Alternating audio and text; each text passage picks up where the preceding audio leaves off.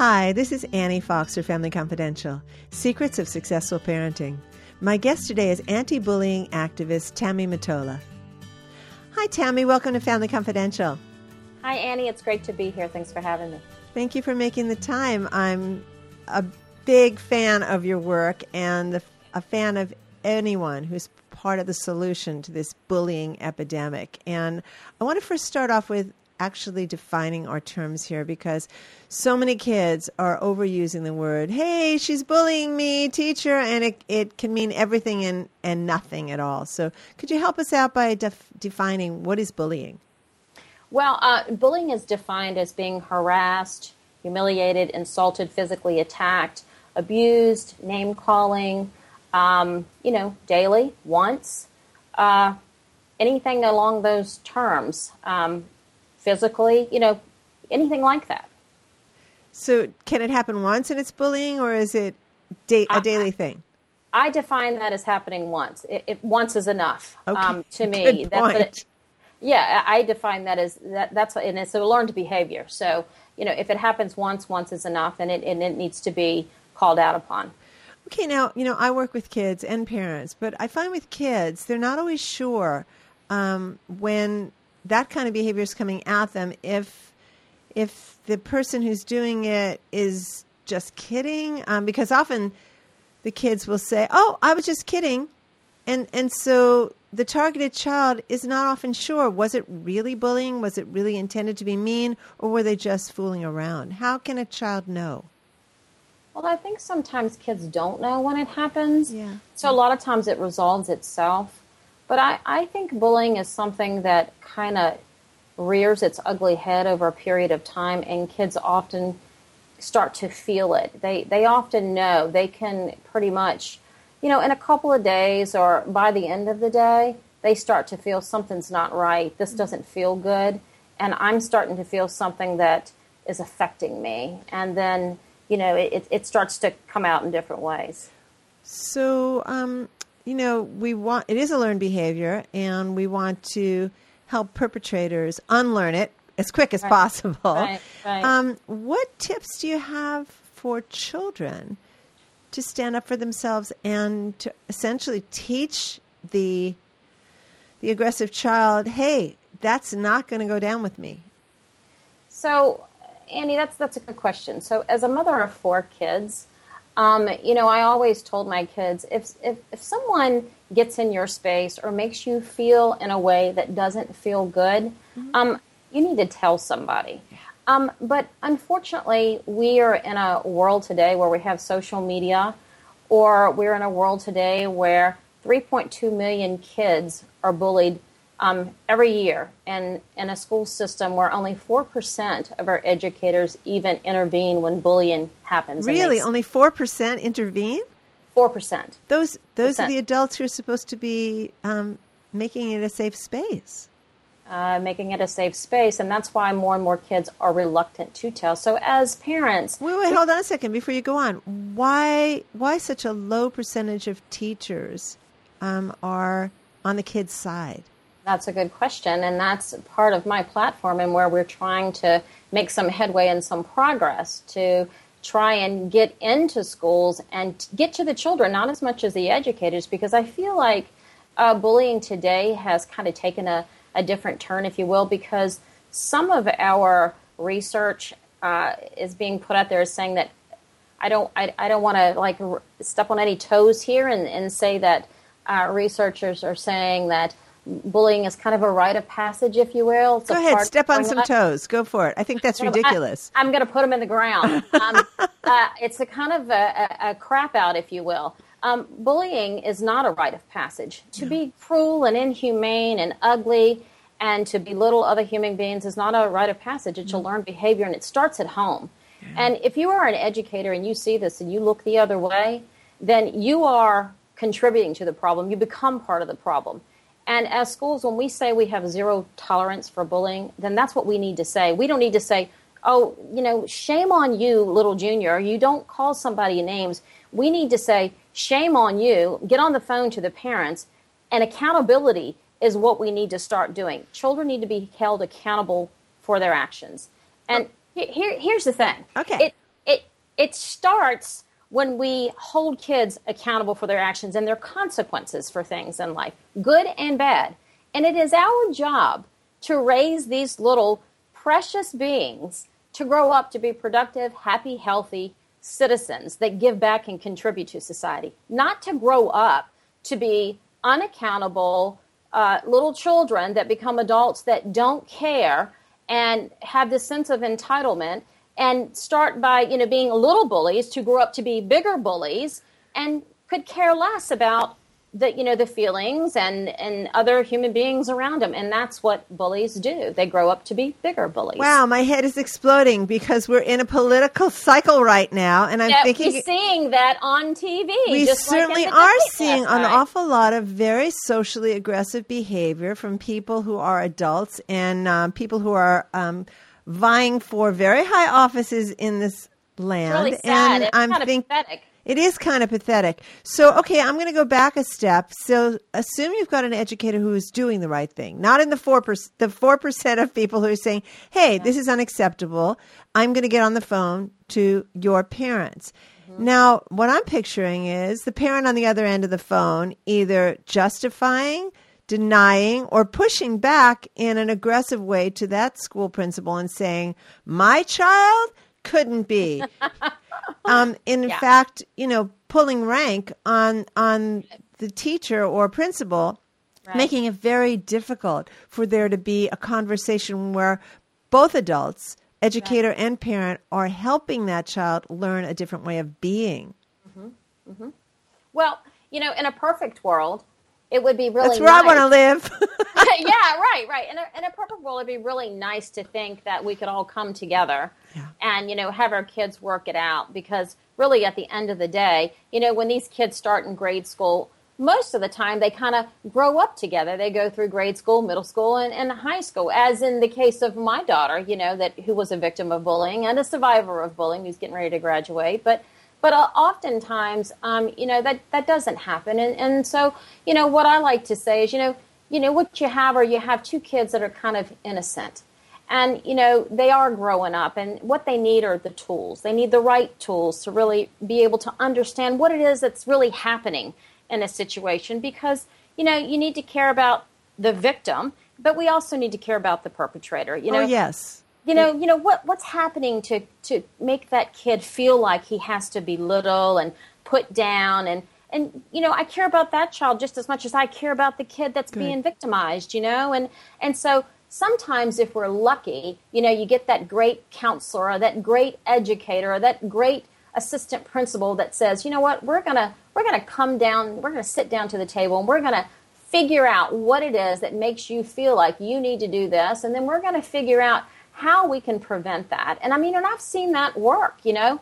But, Annie, when we get to a, a situation where that doesn't happen, and then you have the bully that's going to continue to do this, and then you have the victim that's continuing to get berated and, you know, belittled, and then you have, you know, the leader of the pack, and then you have the ones that jump on it, continue, then something else needs to be done. And, and then I say to parents, you have a right to protect your child when the school fails you and then you continue to do that at all cost.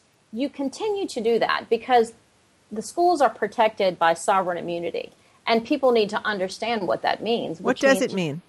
Sovereign immunity is when the school cannot be prosecuted or persecuted by the public. You know, they're protected by that, which means you can't bring civil prosecution prosecution against them. They're protected. So, okay, so let's know. talk about a parent's rights. Suppose a, a school is is really non-compliant and really not being part of the solution as they should be, as you described in that ideal yeah. world, which I do right. really want to live in because I know it's beneficial to, to all kids, kids on, on all who are who are taking roles as as the kids who are piling on, the perpetrators, the targeted kids. Everybody benefits when adults act like adults and say, "Okay, we're a, um, an educational facility. Let's educate everybody about ways to treat each other with respect." But when that doesn't happen, and and you've got the sovereign immunity thing going on. What are parents' rights?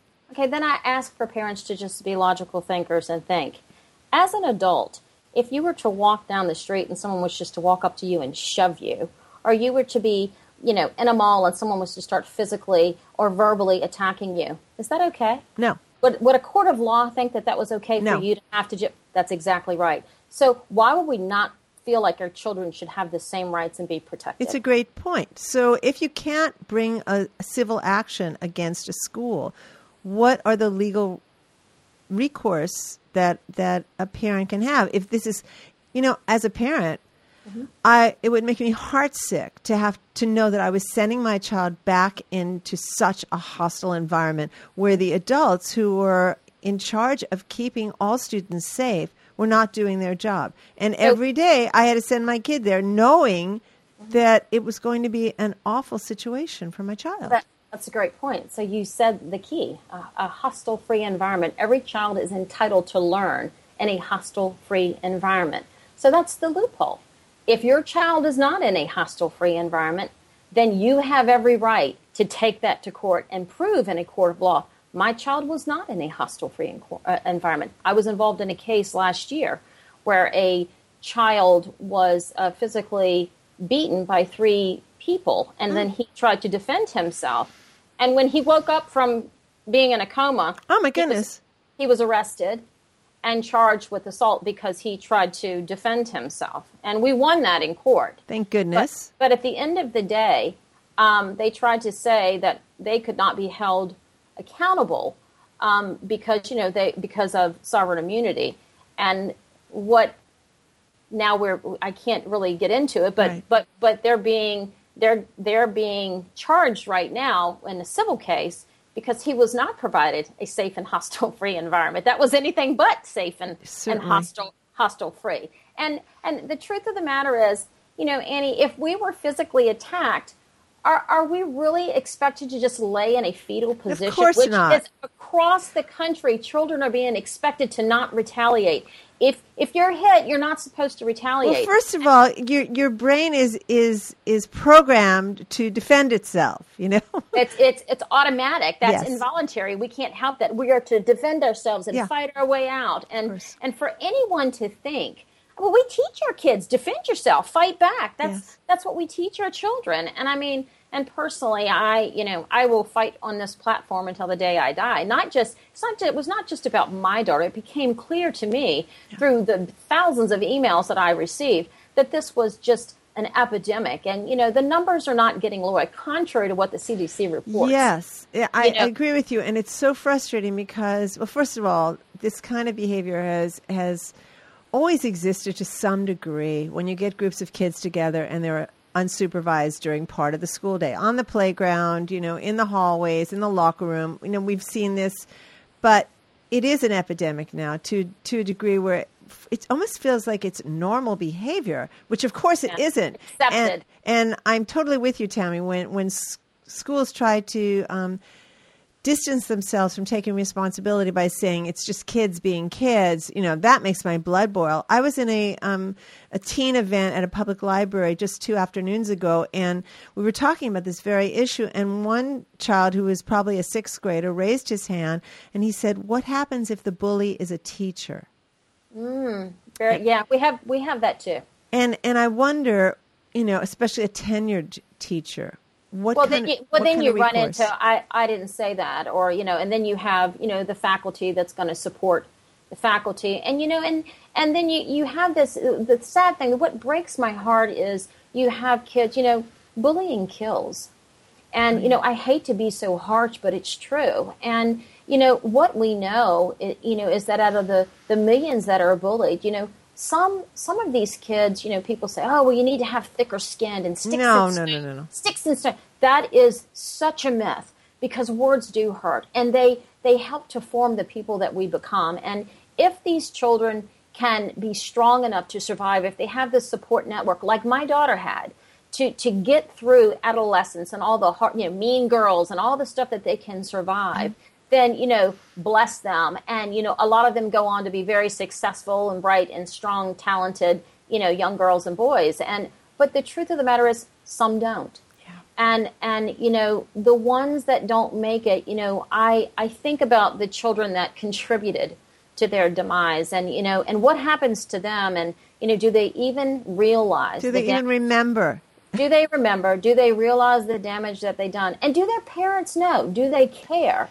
You know, yes, and, and you bring up a really good point since a lot of this happens um, online where yes. their parents certainly will never get a school report of anything that, that's going on. So, so we only have a couple of minutes now, and I would really like you to to let parents know, in a nutshell, if you suspect that your child is being targeted in this way, and and there's certainly behavioral signs where a child um, loses interest in, in things that used to bring him or her lots of joy, is no longer wanting to spend time with kids who used to be friends of theirs, is refusing to go to school or, or putting up a big resistance to participate in in an after school activity like soccer where there may be something going on or, or going to school itself. What what can parents do if they've got that gut feeling something is going on even if the child is not willing to name names um, but it's very clear that the child is being harassed at school what can a parent do I mean, my my well, so for me, I I kind of suspected it too, but I would have never thought it. I started asking around to friends. You know, do you do you know what's going on? I started, you know, going to school for conferences, asking around, mm-hmm. and then and then finally, for me, the straw that broke the camel's back was I started looking at her social media. Mm-hmm. You know, because, you know, as a parent, you know, you have to be involved with the social media. You have to have the passwords and the passcodes, you know, and that, that's part of being an accountable, responsible parent. Yeah. And I always say that to my, you know, my parents that I, you know, I do guest speaking for and when I talk about social media, um, you have to know. And I found it through looking through her phone and looking on her Facebook. That's how I found it. That's how I knew that she was being harassed and she was being bullied and you know and the best place to start is is there you know if you suspect it. Because a lot of times even though you're very close with your children and you have a great relationship they're just not going to talk about it. So what you're saying is get informed. If your child wants to Be talk informed. to you about it great. Go with your gut and and really investigate so that you have some hard and fast evidence that this is what's going on. And then the next step when you have that evidence is to do what um, then go to the school. Start go with the, the school. Start, go straight to the source, and then you know, and then try to have that that conversation with your child. You know, and, and just be honest. You know, be completely transparent. Yeah. You know, and because that's that's just the best way to be with your children. But yeah. um, do not let it go. I mean, you know, their lives are very important, and yeah. you know, being a teenager, you know, death is so final. But you know, they sometimes they think it's the only way out, you know, and, and they don't realize that there that there's help out there and you know things will get better, but to them, you know, it's the end of the world, you know, yeah. especially with social media. And the first step of getting help is to let a parent know. Absolutely. Absolutely. Yeah. Okay, Tammy. Um, in the closing few seconds, can you please give my listeners and viewers um, a place on the web where they can find out more about your work? Oh yeah, you can come to you can find me in, on Facebook, and my group is called the Bully Buzz.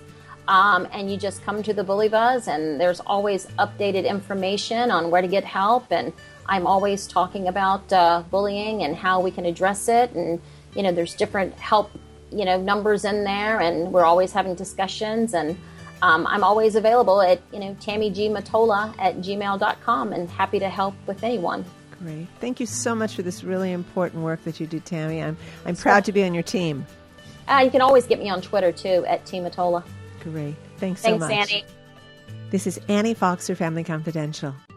To learn more about my work with tweens, teens, and their parents, visit anniefox.com. And check out my parenting book, Teaching Kids to Be Good People, and my latest book, the Girls Q&A book on friendship, 50 Ways to Fix a Friendship Without the Drama. And if you like this podcast, we ask that you review it on iTunes. It may be a little thing to you, but it means an awful lot to us. Family Confidential podcast is produced by Electric Eggplant, creators of books and apps for parents, kids, tweens, and teens. And tune in next time when my guest will be parent coach and counselor Mercedes Samudio. Until then, happy parenting.